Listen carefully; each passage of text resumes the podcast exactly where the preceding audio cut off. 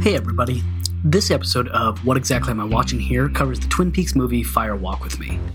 Fire Walk with Me includes graphic depictions of incest, sexual assault, and murder.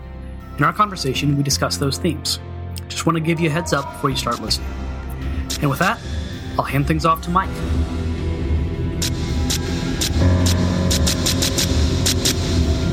Through the darkness of future past, the magician longs to see one chance out between two worlds. Fire, walk with me.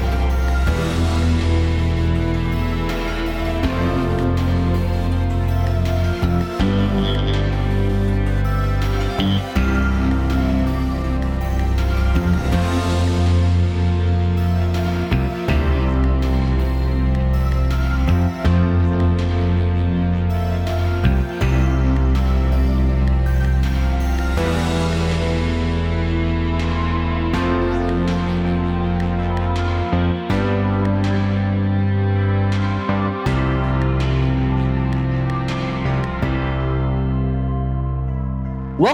to a new episode of What Exactly Am I Watching Here? A proud member of the Overthink Podcast Network. I'm your host for now, Jason Helms, and I'm no longer a lonely soul as I'm joined by my good bud, Dominic Lang. Say hi, Dom. Hi, Jason. Good to be here. Ah, good to have you. Uh, before we begin, a uh, quick introduction to the show. What exactly am I watching here is a podcast that features an expert, myself, and a novice, Myself. watching one of the great shows of television history. You see, through the darkness of futures past, the magician longs to see one chance out between two worlds. Hey, Dom, pod with me. So for now, our uh, our show is the cult favorite Twin Peaks, and we finally finished the original run, and we are watching the movie prequel sequel Fire Walk with Me, uh, the 1991 uh, movie continuation that takes place completely before the uh, original season of Twin Peaks, and that'll set us up to very shortly go into Twin Peaks: The Return, uh, when the show returned 25 years later. Uh, so get set, sit down, pour yourself a cup of coffee, nice cup of Good Morning America Mm. and uh, ask yourself is it future or is it past? I'm the arm, and I sound like this. Except, except backwards. backwards, except backwards. even so the Ben- footsteps, even the Ben just- footsteps were backwards. if you notice, Then just back, backmask that real quick. No, no, I never need to see anyone eating corn backwards yep, uh, for the left for the rest of my life. yeah. Because by the way, uh, it's called spitting corn. Ugh, yuck. Um, so we left Twin Peaks for me, like two full seasons of Twin Peaks. The show ends with our favorite, my favorite, Special Agent Dale Cooper, uh, back from the Black Lodge, but possessed by Bob Yes. if I could that that's that's yeah.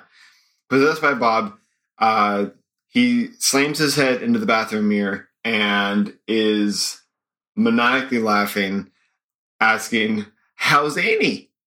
How's Annie? And so just like ends super creepy and like on a big, big cliffhanger.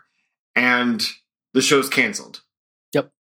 So that's where that's where we end and then this movie fire walk with me Yep. uh And there is so this movie came out in uh, '92. Yep. Uh, after the cancellation of Twin Peaks, uh, there's a possibly apocryphal story of it getting uh, booed at Cannes. Uh, ca- can can can Cannes. canines D- Dom, you're you're the specialist. You're the cinema specialist. I'll Yeah. handle the I'll handle the Greek. okay Uh, so so is it, is it can? Am I doing it It- right? technically it's can yeah Can. All right. All right. And uh, that that may or may not have happened. Uh, suffice to say, though, it was not real well received. Uh, but in the years since, it's become its own kind of cult favorite. Uh, it's it's real weird. yeah And then in 2014, David Lynch released uh, a DVD box set called Twin Peaks: The Entire Mystery that included Fire Walk with Me, the Mhm. two hour and 15 minute movie, and a new cut called The Missing Pieces, which is another two hour and 15 minute movie that includes scenes from the original Fire Walk with Me, intercut with about 90 minutes of new scenes. So, Dom, which of those two did we watch? We watched neither. Neither. Neither? Neither. Damn it! Both. Damn it! Both. Both? Uh, we we dug up um, a fan cut. Uh, there's a, a super Twin Peaks fan who put together this fan cut of the two movies together, Mhm. which totals up to three and a half hours uh, when you cut out all the overlap. Um, and it's having so I have watched the original cut and I've watched the fan cut. Wow. Uh, Dom, you've only watched the fan cut. I only watched the fan cut. Yep. We'll, we'll save some of the evaluation for later, but uh, first off, I got to say, I, I think I like the fan cut better. Yeah. And we might talk about some of the reasons as we talk about the things were, that were not in the original. hmm But yeah, with that, let's uh, let's dive into it. Uh, we should probably start with you. What, uh, oh, and how, how do people find the fan cut? Um, maybe maybe perform a séance. Uh, ask your local drug dealer. Um, Yeah. You know, I, Mhm. I I certainly have no recommendations. We uh, Yeah. we watched it psychically, uh, Mhm. just with the power of prayer. So Yeah. uh, T- whatever works for you. Yeah. I we we started started the seance and then I blacked out. And then next thing I knew, I'd seen it. Um, so my initial reaction to just the like all the backstory aside um, it's a it feels a far darker film tonally than uh, in the series itself. Um, it is in short a dark psychosexual tragedy Yep. um, and it is the dark side, the underbelly of human nature on full display. Um, During the series, you have discussion of the Black Lodge, the White Lodge. You have characters like Major Briggs. You have characters like Sheriff Truman, Agent Cooper, who represent uh, the goodness that is in this universe. And that, to me, seems totally absent in Yeah. this story.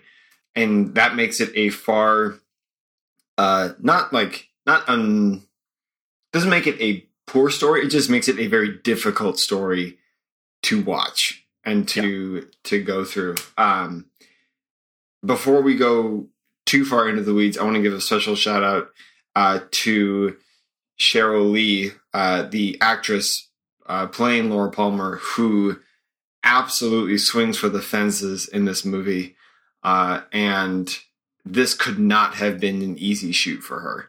Yeah. Um as like this is this is an intense performance from start to finish.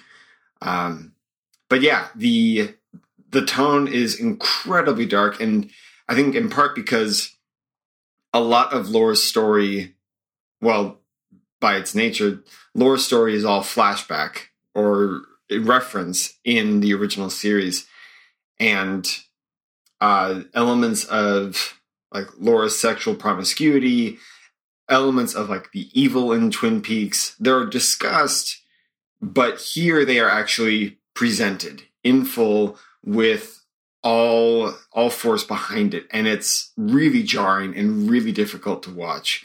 Um, there are several scenes which, um, and we can get into more, but just on a ten thousand foot level it's a dark movie. It's a Uh, real dark movie, and and in some ways you can get that straight from the idea of what is this movie. It's the last week of Laura Palmer's life. Yeah. It's going to end. I mean, if you've watched Twin Peaks, spoiler alerts abound going forward. But Mhm. if you've watched Twin Peaks, you know that the last week of Laura's life will end with her being murdered by her father. Yeah. So you already know this is going to be pretty heavy stuff. And the more I reflected on this, the more I was struck by, um, you know, the Twin Peaks is that uh, show about the dead girl that doesn't care about the dead girl, right? That kind of trope um, that that we could see in a, a lot of shows taken off on. Yeah. And uh, in some sense, uh, Desperate Housewives made you know eight seasons out of that uh, with some of the people from Twin Peaks on it. Very true. and it actually uh, more than any of those other shows really does care about the dead girl it does care about laura palmer and you see that in the original show to some extent but i think that that explains why lynch went back to do a prequel is when he said he didn't feel like laura's story was done he didn't feel like going forward with the show was going to answer that story and if laura is you know the twist ending of a mystery uh, she was killed by her father gasp music and then we all move on with our lives Yeah. that's th- there's a sense in which it's not respecting the character or the story, um, but also using violence against women as a plot point. And so this is going to, you know, the, the violence against women in this movie is not a plot point. It is what it, the movie is about. yeah. It is really, really about. Um, it, it could be seen as being about toxic masculinity, Yeah. being about the way uh, American culture weaponizes young women's sexuality uh, against them uh, to hurt them. Um, Yeah. And so it's it's a complex uh, and interesting movie, real heavy. Uh, and this podcast uh, will make jokes and stuff along the way, but it's it's going to be pretty heavy. So uh, sit down. I mean the that's what stood out to me. Like I mean, bringing up the the topic of toxic masculinity, you have Bobby who is their main connection. Laura and Bobby's connection is cocaine, so drugs. So Bobby controls Laura via drugs. You have Dr. Jacoby, an older man who calls begging for a tape from Laura. Uh, you have Leland Palmer, her father, uh, who, you know, possessed by Bob or otherwise is a domineering, overlording figure in her life. And Leland, in his own right, is an adulterer, is guilty of potentially incest and a long arc of uh, destructive behavior. Yep. And this is this consequence, this sin is something that he is passing on uh, to Laura. Uh, you have Jacques Renault, who, uh, again, taking advantage of Laura, of um, of Teresa Banks, of uh, I'm trying to remember uh, Ronette Pulaski. Like this is this is a culture Yeah. that is taking advantage uh, of Laura and and young girls like her. Yep, and it's it's not sensationalized in the sense of we are reveling in oh how how bad this is uh, or meant to just even do cheap emotions um, you know this is incest is a, a real issue. This is something that really exists and happens a lot more than than people think.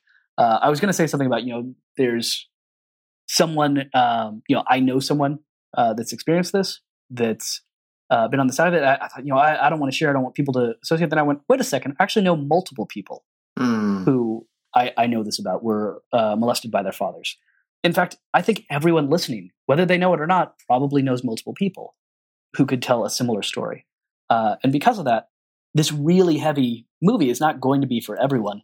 And I think we could we could have a long conversation about the degree to which it treats the subject with respect.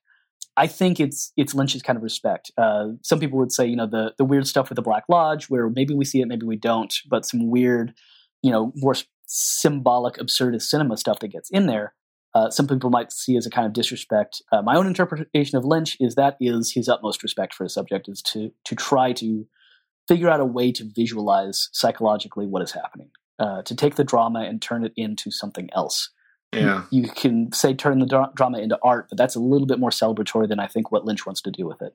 Yeah. And even I think Lynch is someone who can present the argument of art as something mournful. Yeah. Um, and so to uh, to dramatize it isn't necessarily to celebrate it. It is Yeah. perhaps more commonplace, like you said, that when something is dramatized, it's done so in the act of or for the purpose of celebrating it. Um, but there is here something far more mournful and horrific. Uh, the scene in The Power and the Glory, uh, the the nightclub. I mean, it it really it felt like a hellscape uh, at certain points, and especially when uh, when Donna is drugged and Laura looks over, and it looks like a Renaissance painting of hell. Yeah. like that that particular scene and I could not wait for that scene to be over. Again, not because I I hated the movie, um, but just because like I wanted out of that place. And that scene really hit something for me in terms of the sexualization of Laura Palmer. Uh, it's one of multiple topless scenes that she's in. Uh, the scene with James, uh, where she's inexplicably in a towel in the middle of her high school, Yeah, um, which feels very dreamlike already, uh, and is clearly a very erotic depiction of her nudity. yeah, That scene starts out in that way, but it's an uncomfortable eroticism. She's being sexualized. It doesn't. You're not sure of her agency, no matter how much she's trying to reassert that agency through this. yeah, But by the time it ends and she is running around desperate and screaming, there's nothing, there's really nothing sexual about um, yeah. the way that she's shot. Uh, and I think it's it's handled well in that it really feels hectic. It feels terrifying. Mhm. Um, yeah. And yeah, I you know, you you contrast that scene with James with stuff like the the power and the glory or Laura's actual murder, which like goodness gracious. I mean, I like on one hand I hate to bring up the technical skill of that scene, but it is Yeah. one of the most and I think again, speaking to Lynch's care and respect for the for the character of Laura. It's one of the most well shot. Uh, the flashes between Leland and Bob, uh, with Laura's point of view, um, it is bringing her story full circle and right to the beginning of the series. Um, at that point, you are fully immersed in the tragedy, fully immersed in the uh, the sorrow and horror of this. But yeah, contrasted with with James, that scene is like pure eleven year old boy wet dream fantasy. yes. Like. And I don't know what it was, but like this prequel just cemented my dislike for James Hurley. I Yeah. just like I am so done with that guy. Yep. And it's not, it, it doesn't feel like the, the show felt like it kept wanting us to like him. Mhm. Um, I didn't feel like the movie did, uh, which was nice. Yeah. He's a he's a kid. He's a dumb kid. Yep. Um, so the the other thing about Laura's murder and the flashing back and forth between Bob and Leland that parallels the incest scene that we're shown earlier.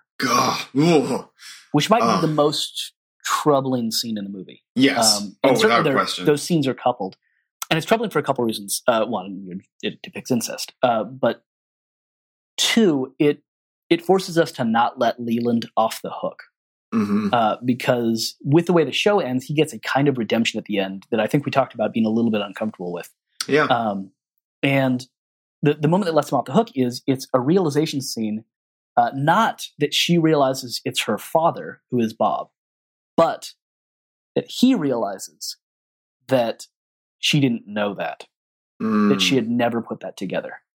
He says, "I thought you always knew." Yeah. That's the terrifying and really heart wrenching moment for me um, because I can no longer pretend any kind of in- innocence for Leland. I can no longer pretend, you know, he was possessed by evil. Uh, if he was possessed by evil, he was not possessed by evil for you know years and years and years. He was possessed by evil for moments, and in that possession is more of a metaphor for trying to get your head around how could someone do this, hmm which is really the the question that that Lynch is trying to figure out is what's the nature of evil. What what is that thing? How can someone be evil? Yeah. And even the uh Leland's uh carrying on with Teresa Banks, like this is yeah, if it was just a sim a simple possession, if it was possession in isolated like season of time, then yeah, perhaps there's more of a discussion to be had about the redemption of Leland Palmer. Right. But at this point, it feels very hard to let Leland off the hook or to find any sort of like, well, you know, it was it was Bob. Like, no, this was Yeah. this was his choice for a long time. At the very least, his choice to be silent about it, Yeah. uh, to not get help, to not stop Yeah. this. Um, if you wanted to find a way in which he wasn't responsible in each individual moment, who's at the very least responsible for the silence. Uh, my own inclination is just to find him responsible for all of it. But uh, again, fictional character, so I don't know what to do. Yeah. You know, and there was there's a there's some fleeting references to uh one of my gripes during season two was the garmonbozia scene of season two. Uh, and out of nowhere, we we get some some garmonbozia, uh, some which I don't know if it's directly defined in the show or how that how the definition comes about. But garmonbozia is pain and sorrow. Yeah. and that seems to be the focus of this story. And again, not that uh, not that goodness doesn't exist in this universe. Yeah. goodness does, but not in this story. Not here. Yeah, And goodness continues to fail. Uh, we haven't talked at all about uh, the Teresa Banks storyline, the first hour of the movie, Yeah, um, with uh, Chris Chris Isaak playing this Yeah. wicked game, uh, Chris and his wicked game, and uh, and, and, and and Jack Bauer Jack, out there saving the day. Jack Uh, Bauer, the early reprising his years. role from Dark City for some reason. yes, wow. Um, yeah, it's oh, it's it's yeah, it's it's real Pete Kiefer. It's really good, Kiefer Sutherland. Uh, at one point, you texted me and said, "Is he? He's the FBI's rain man, right?" yes. Oh Uh, yeah, without and- question. and I said definitely. Um, hmm but yeah, it's you get a lot of quirk with that first arc, and you get a lot of um, kind of keys to the movie. I mean, we're talking about. You said there's no no good in it, but the FBI is kind of consistently the symbol for good uh, Mm. in this universe. Um, it's this 1950s F- FBI in some way, the perfect clean cut, uh, everything's great uh, Yeah. FBI. Um, but what in the world is happening in that opening scene? Oh, What is man. the case that Chet Desmond is following Yeah, that led let's- to let's get the prequel to the prequel, huh? Just for that two- one. Yeah, I need the prequel to the prequel because you got a bus driver being arrested. There's a bus full of kids. The bus is in the middle of a field, yeah. and there's two women who look like they might be sex workers. Mhm. Uh, also, they're being arrested or interviewed uh, about Yeah. this. I mean, it's. I cannot imagine what in the world the case is that led to this. Um, it's it's strange. Yeah. It is is really strange. What really appealed to me, and this this can lead us into something else. When uh, so when long lost FBI agent Philip Jeffries, aka the Thin White Duke David Bowie, shows up, and Gordon Cole is on the intercom. Two of the lines that he shouts into the intercom uh, are telling for me.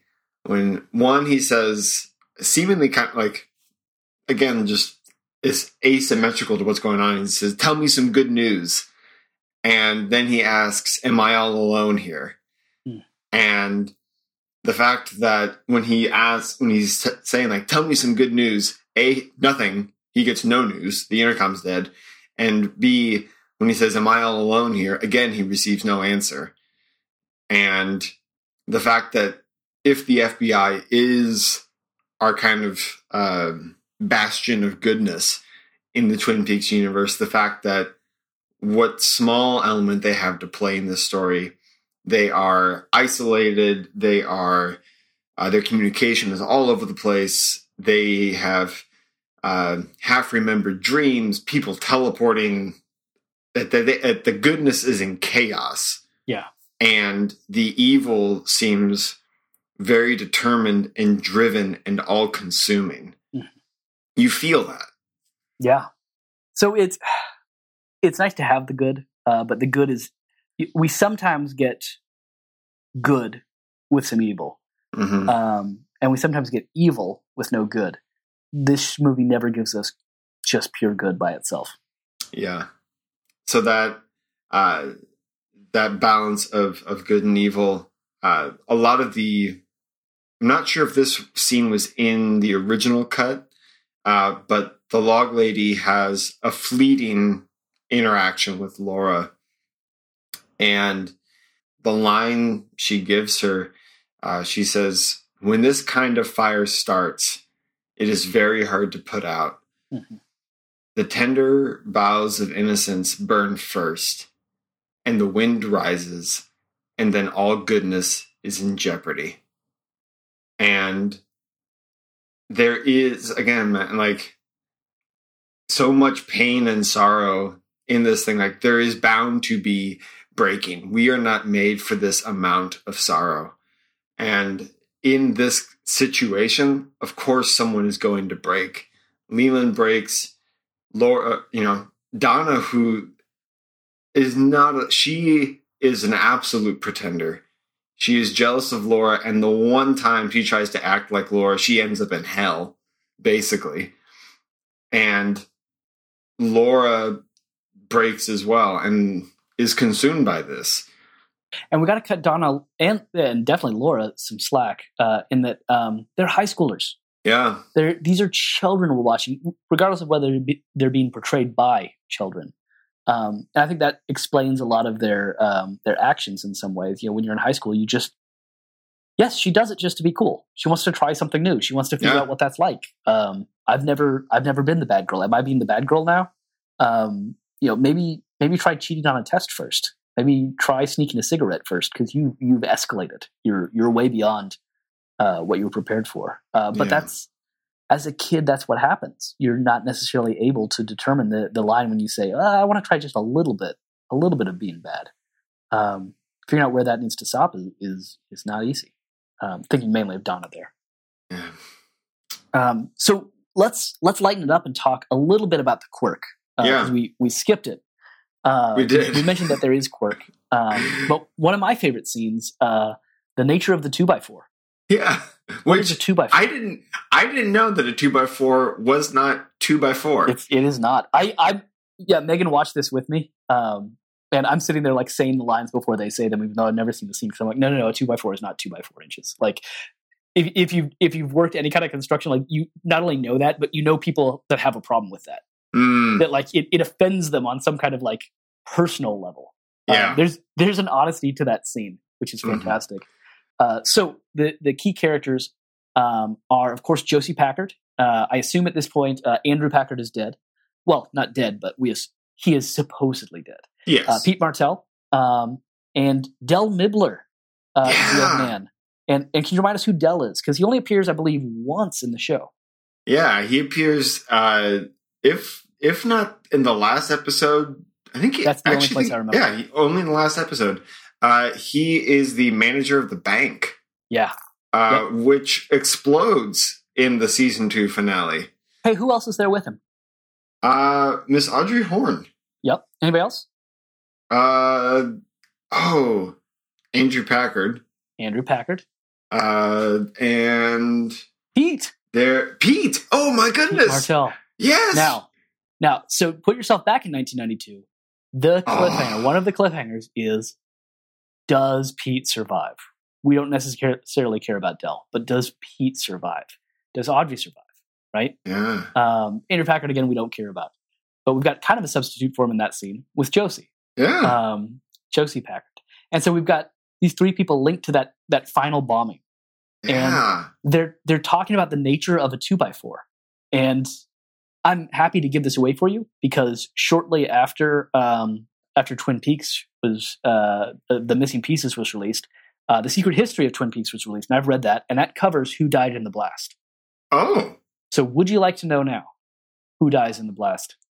I I would. Okay. Uh, If you're going to read Secret History of Twin Peaks and look for it, that's fine too. But uh, I believe, if I recall correctly from Se- the Secret History of the Twin Peaks, Andrew, Dell, and Pete are all killed in the blast. Um, and so that adds some pathos to this scene uh, about the nature of two by fours, especially because Pete says, you know, he's trying to explain to poor Dell. Poor Dell is so angry and can't understand it, and he wants he'll, he wants the bigger board. And Pete's trying to say, you don't, you can't even use the bigger board. It won't work for anything yeah. uh, I could get you the bigger board. It, there's going to be shrinkage. It is even that won't work. But but even if you could get that board, it wouldn't it wouldn't fit in with anything else because everybody sells two by fours, Mm. um, which are not two by four. You're right. And then uh, finally, Pete hits on it. He says, "At the bank, Mm. is money always the same, worth the exact same amount?" Yeah. And Dell just has this long stare. Goes, Oh, I get it. It's totally fine. yeah. he understands and it's and it's a conversation about absolute truth versus relative truth and and dell is committed to this idea of absolute truth and especially as a capitalist, as this kind of conservative-minded guy, Yeah. you know, I I paid you for a certain thing. You need to give me that thing. Uh, the world is falling apart because there are absolute truths. Okay, is a dollar always worth a dollar? Is it always worth the same amount? Oh, okay, I get it now. Yeah. You're right. Meaning changes over time. Cool. Um, there, there's some interesting things like that. Uh, I, I think their scene is is much more meaningful than we give it. Uh, the other is uh, Lil. Uh, if we're going to talk about quirk, Yeah, yeah, and what feels like a a bigger part of the the Twin Peaks mythos. Yeah. uh, Lil and the Blue Rose. I, Lil was so Lil appears in the first like ten minutes of the movie, Yeah. yeah, real quick. and completely threw me off the trail for what I thought the movie was going to be. I thought this was just going to be a super weird, super quirk movie, and was again not at all that. Uh, but Lil, who doesn't say anything, ju- but by her walk, by her blinking, by her blue rose, Her blue rose. blue rose Hey Dom, I can't I can't tell you about the blue rose. can't I can't. Mm, can't. Damn it. Um, and I, I'll be honest. I try. I I put in one search for Blue Rose and Twin Peaks, and all the links just looked like spoilers. Mm-hmm. And so it's just like, okay, not gonna look, not gonna do it. That thread will not be completely dropped for the return. Don't worry. All right, all right.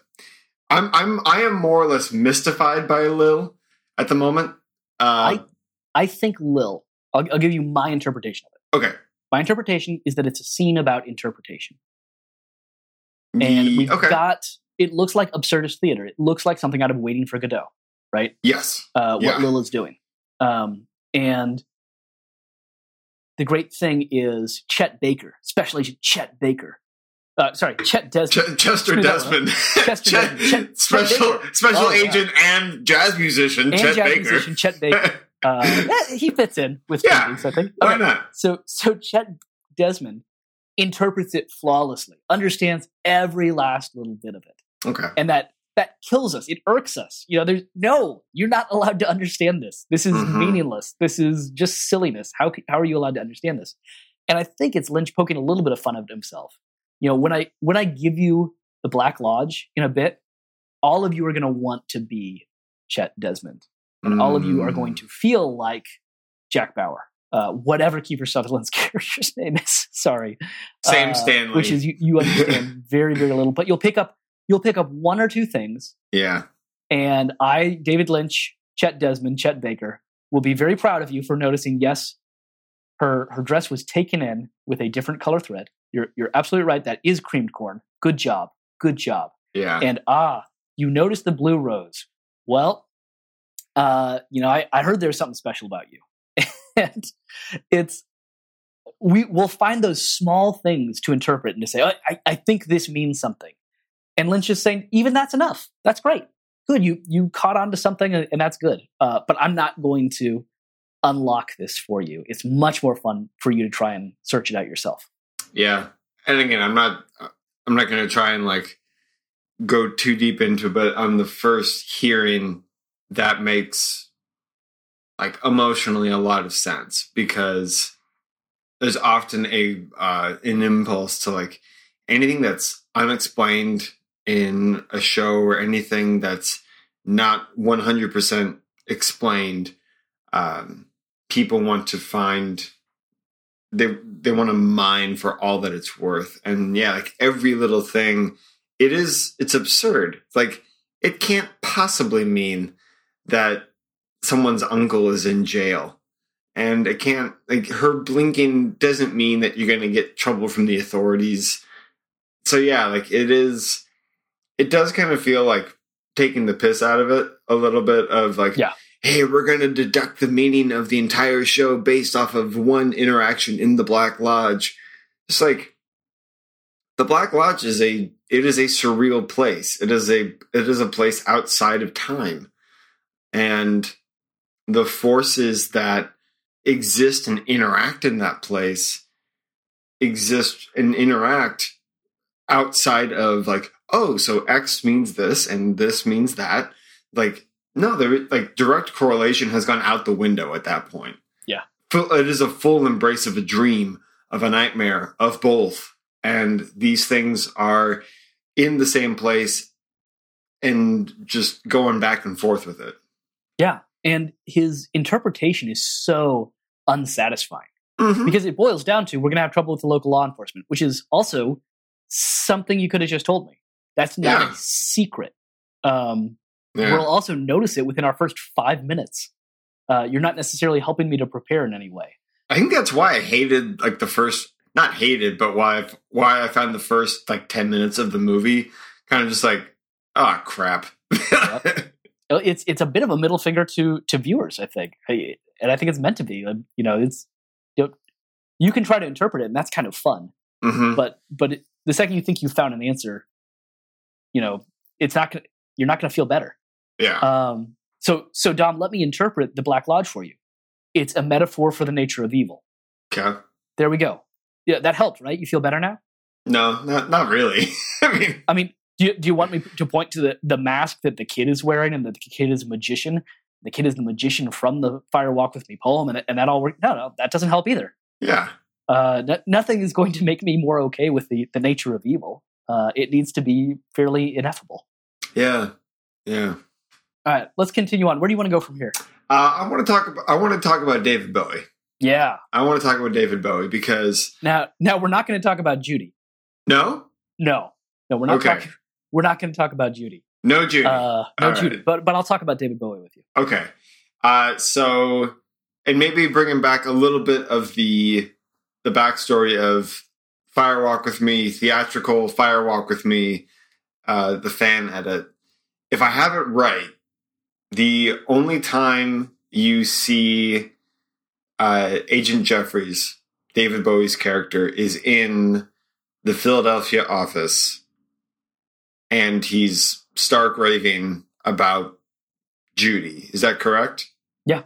Okay. There's no, and there are other scenes in Buenos Aires, but those are only from the missing pieces and Okay. brought back into the fan cut, which makes it really complex because there is a moment in Twin Peaks: The Return, I believe, in like the first or second episode, where it it basically just does a hard cut to Buenos Aires, and I don't believe you get much more than here's here's a few shots of Buenos Aires and a sense of evil and foreboding. And what you're meant to understand is that in some ways Philip Jeffries is returning. And in some ways, this is foreshadowing that there will be a return of David Bowie in some form uh, in this cow. show. But I got none of that because I hadn't seen the missing pieces. Yeah. Uh, so I'm I'm so glad now watching it. As soon as I saw the Buenos Aires scene, I went, "Oh, Buenos Aires. Okay, good, good. Got I it, yeah. I got, a, I got a hook to hang it on. Yeah, so in this in this fan edit, Jeffries shows up at a hotel in Buenos Aires, checks in, a wonderful dance comes into the into the lobby, looks great. Uh, they go back to Philadelphia. The the movie cuts back to Philly. Cooper's remembers a dream that he has. Uh, Yeah, I got which- no idea what what Cooper is trying to do. I don't know what he's trying to do, but something happens during what whatever Cooper is trying to do. Jeffrey Jeffries comes out of the elevator, and again, Stark raving.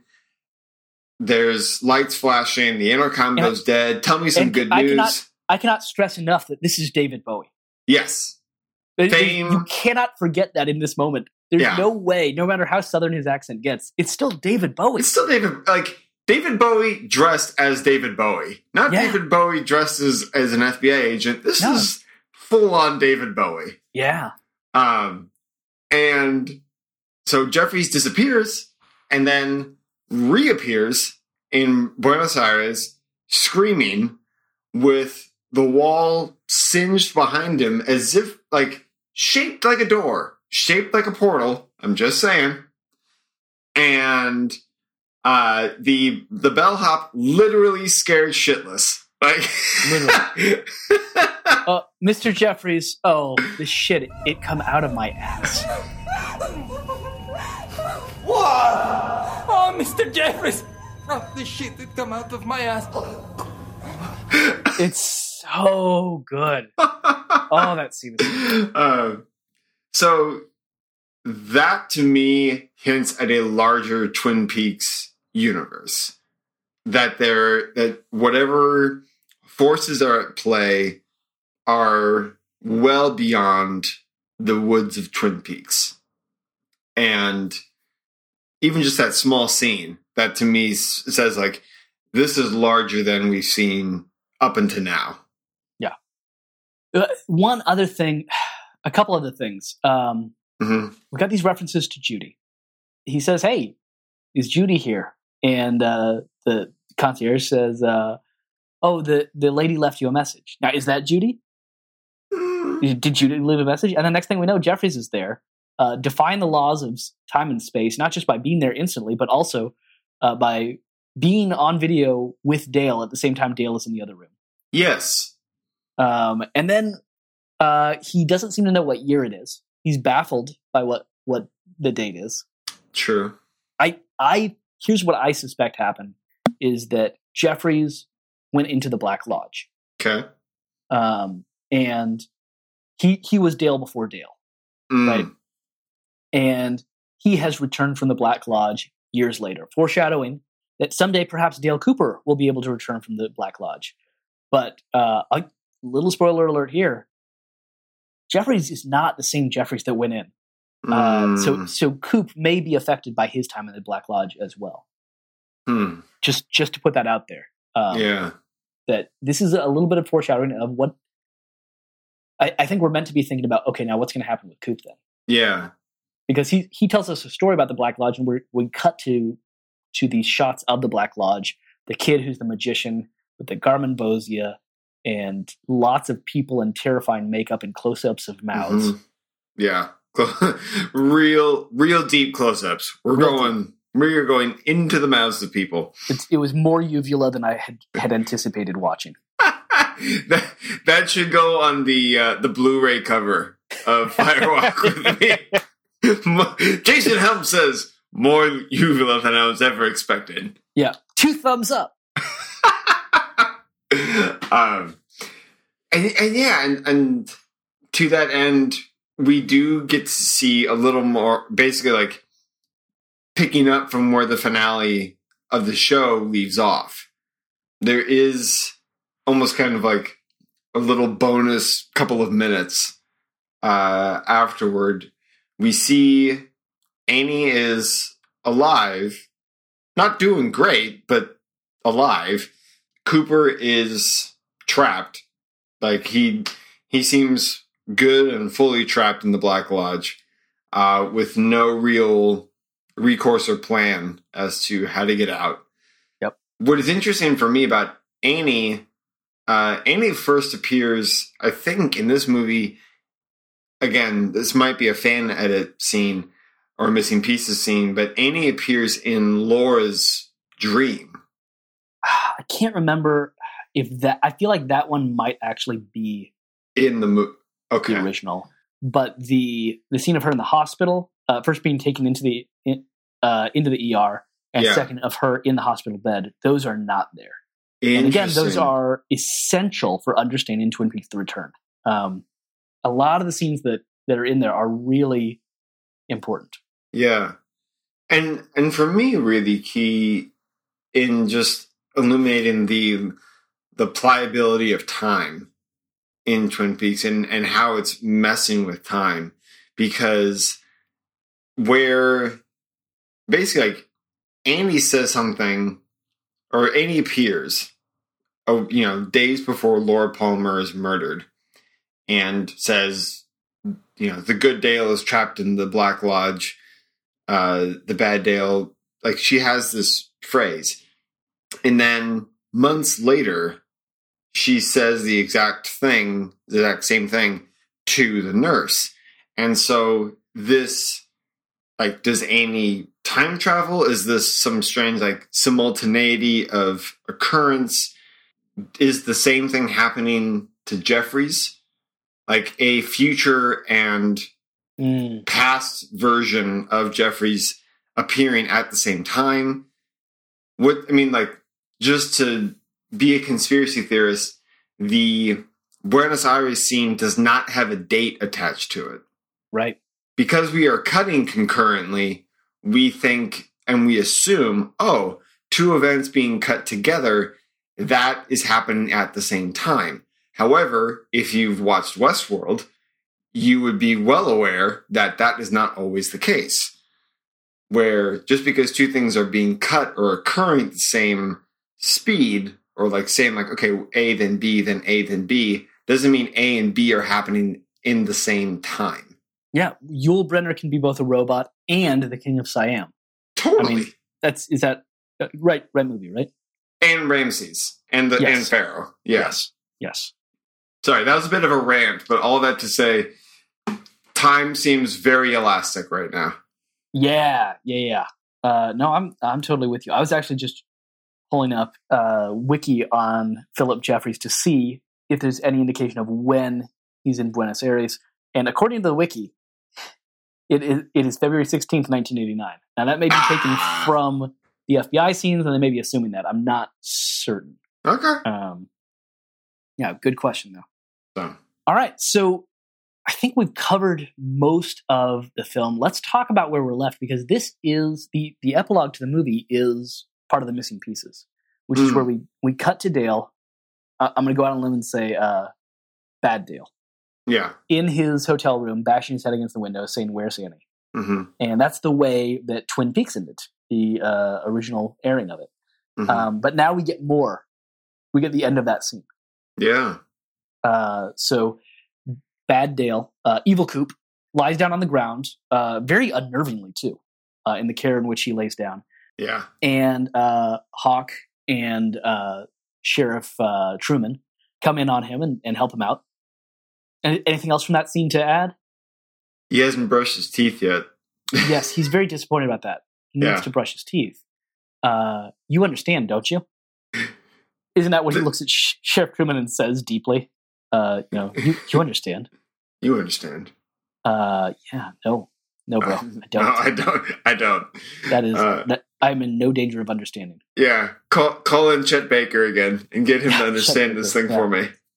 Um, Yeah. yeah, that's no, that's the thing. He says, uh, I struck my head against the mirror, Yeah. and it struck me as funny. You, yeah. You understand, right? It struck me as funny. Ah! Uh, and the amazing thing is, um, you can tell this is again. I don't think I'm spoiling anything. You can tell from Twin Peaks: The Return, the cover art, that Bad Coop is going to be in the new one. Mm, Evil Coop is in the, the new season, and that Kyle MacLachlan will be playing at least two roles. hmm And what's amazing to me is just the set of his jaw when he's Bad Coop, the way that his Mm. facial expressions change. That all of that was was already set in that epilogue, twenty five years ago. He he has completely just all, all of that performance was already residing in his face right then Yeah. because that character came back to me completely. I was like, oh wow, it's that's Evil Coop from the new season. Yeah. Um, that's Huh. that's him. Uh, and it, it it's a subtle performance, and you'll pick up on it as you watch the new season. But Yeah. uh, to see how much of it he'd already thought through, and how much he remembered 25 years later of how to get back into that role is just phenomenal. hmm Yeah, and even not to not to slam Chris Isaak, but Kyle. I'm gonna be honest. I wasn't thrilled with Chris Isaak's performance, Sure. but also to to demonstrate that uh, Twin Peaks material is is difficult, uh, and that that space is a difficult one to find hmm and the way in which an actor like MacLachlan, like the entire series cast, can find that space and inhabit it, like that is a skill. That is not Yeah. accidental. Uh, this is very difficult material to do well and to communicate, you know, like to communicate that stuff well. And so the fact that uh, that he can modulate that performance to that degree is uh, is testament to his ability. Yeah, it's really impressive. Yeah. All right, so now we're getting set to watch The Return. I think I can transition us out of Fire Walk with Me, or we Yeah. we've done as much as we need to do there. Yep. Uh, I'd love to hear some thoughts from you. This is again Dom's prediction time. I haven't prepared you for it at all. Nope. but you know what are you expecting to see Uh, is there anything where you say, "Hey, if they don't do this, uh, I'm going to be disappointed"? Uh, what actors do you think are going to be back? Uh, Hmm. Some have died. Uh, multiple actors from Twin Peaks died uh, either during production of Twin Peaks: uh, The Return or um, while it was on air, just before it went to air. Okay. Um, and so that that was kind of a, a weird thing. Uh, some of whom perhaps were on it. Um, Yeah. So it's it's it's tough in terms of time to say like, well, M- Miguel Ferrer, you know, he's he's dead, but did he die before they made twin? Oh, where, where's he going to line up in this? Mhm. Um, Mhm. so I, I would just say don't don't worry about the the death timelines because uh, Okay. a lot of them just did die, and at least one of the people who died was in it. Yeah. Um, I would expect the I would expect the universe of Twin Peaks to to expand in some way. Um, like the Argentina tease or this like that Argentina tease for me kind of evokes the like season 2 finale of Lost where at the end of season 2 you had this hard cut to an Arctic ice base Mhm. and then there's a call like Miss Widmore, we found the island, and all of a sudden you just felt the universe exponentially grow.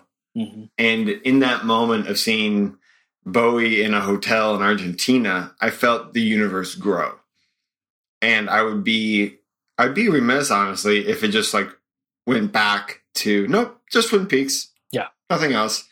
Um, I'm trying not to put an expectation on what characters I expect to see return because I'm not too big of a fan of like, let's roll out your favorites and like just having them on a conveyor belt.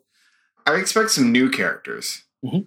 I expect characters that uh, that we've not met before uh, to play an important role.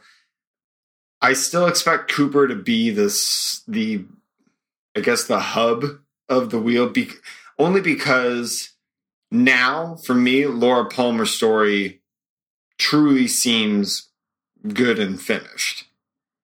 Um well again then I don't know because Laura is also Laura ends the movie in the Black Lodge with Dale Cooper, the good Coop, what looks like. I'm, I mean, maybe, maybe ends the movie with a Cooper in there, and there's an angel. Uh, there are people in a room. Damn it! I, I wish that everybody could see how hard I'm shrugging throughout all yeah, this. you Like, are you don't are maximum Maybe. shrug right now. You are Maybe. max I- shrug. Those are theories. You're you're not wrong. Hey, I will tell you one thing. Uh. N- Naomi Watts, 100% in Twin Peaks: The Return, and I'm so excited for you to to meet her character. Okay, all right. So that's the only the only spoiling I think I'll do for it is uh, we're talking about meeting new characters. Mm. Yeah, Naomi Watts, she is she is a new character. she is. I love her in Mulholland Drive, and hmm this is a different character. Okay. But man, I just whenever Lynch directs her, I just I love Naomi Watts. She is really, really good, uh, and brings a lot. So, um, yeah. Anything else you want to say about what might happen, or should I stop stop trying to force you? I I would say I, I'm all I'm I'm tapped out, man. Because Cool. like it again, it's it's not like they did Fire Walk with me and then jumped right into it. They there's 25 years between Fire Walk with me, which was a prequel, a little bit of a sequel, a little bit of a like screw you, whatever thing, and then Twin Peaks: The Return. Not even Twin Peaks season three. Twin Peaks: The Return The return. the return. Um, like I have no idea what the first scene is. I like you could give me a month and I come up with a hundred different opening scenes, and they're all not going to be the opening scene. I, I will tell you this: when you hear the theme, come on, when you see the new opening, Yeah. because it, it does have a new opening. Mm. Um, for me, I when the return came out, every single episode, I never fast forwarded the opening credits because it just put me in Twin Peaks mode, and it's it Yeah. the same theme. I mean, I'm sure that Ben could listen to them side by side and tell us we're wrong and that there's some subtle distinctions. To me, it was just like, ah, Twin Peaks, I'm back. yep. It's pretty spectacular. So I, I will tell you, I don't know that there's a cold open or anything, but I just remember that as soon as that theme plays, I, I'm just hoping you have that same feeling of nostalgia and of being home again, and ah, Oh, it's all it's all going to be okay. it it is. It It's is. it's, it's Twin Peaks. All right. Um, yeah. So we're not sure the pace that we will work at. Uh, new season has 18 episodes. Mhm. The release was interesting. They Showtime released the first four episodes on the same day huh. for uh, on demand. Then slowly release the others, uh, and we can talk once we watch them about why they might have done that, uh, what the strategy is behind that, and then re- release the others on a weekly basis. Um, Okay. but we're not sure if we'll do uh we'll we'll most likely do one episode of our show per episode of Twin Peaks The Return. Uh, and we'll probably have shorter episodes based on that. Um, and so look for more episodes of what exactly am I watching here than you usually get and expect them to be a little bit shorter. But uh, that'll enable us to zoom in a little bit more uh, than we have in the past. Because I really do think that the return merits it. Cool. Sounds great, man. Ready for it. All right. Uh, Twin Peaks remained dormant for close to 25 years. In 2017, it returned. We're going to wait about 25 days. Uh, does that sound good? Uh, 25 days? Okay. 25 days. Uh, we'll see if Ben can work out the scheduling. Uh, if not, maybe we'll be back next week. But thanks again for joining us on What Exactly Am I Watching Here? For next time, we're going to be working through uh, season three, Twin Peaks: The Return. Uh, you can get a hold of us on you can get a hold of us on Twitter, where our handle is at OverthinkPod, and find more at overthinkpod.com. Uh, and I might as well let you know I, I'm on Twitter as at Helm Street. Uh, so Dom, where can people get a hold of you? Uh, the, I'm on Twitter as well, uh, at Dominic Lang, and also a blog, dominiclang.com. For now, may the chrome reflect your image. lived among the people. You say convenience store. Lived above it. I mean it like it is, like it sounds. I too have been touched by the devilish one. Tattoo on the left shoulder. Oh, but when I saw the face of God, I was changed. I took the entire arm off. My name is Mike. His name is Bob. Mike. Mike. Can you hear me? That's you.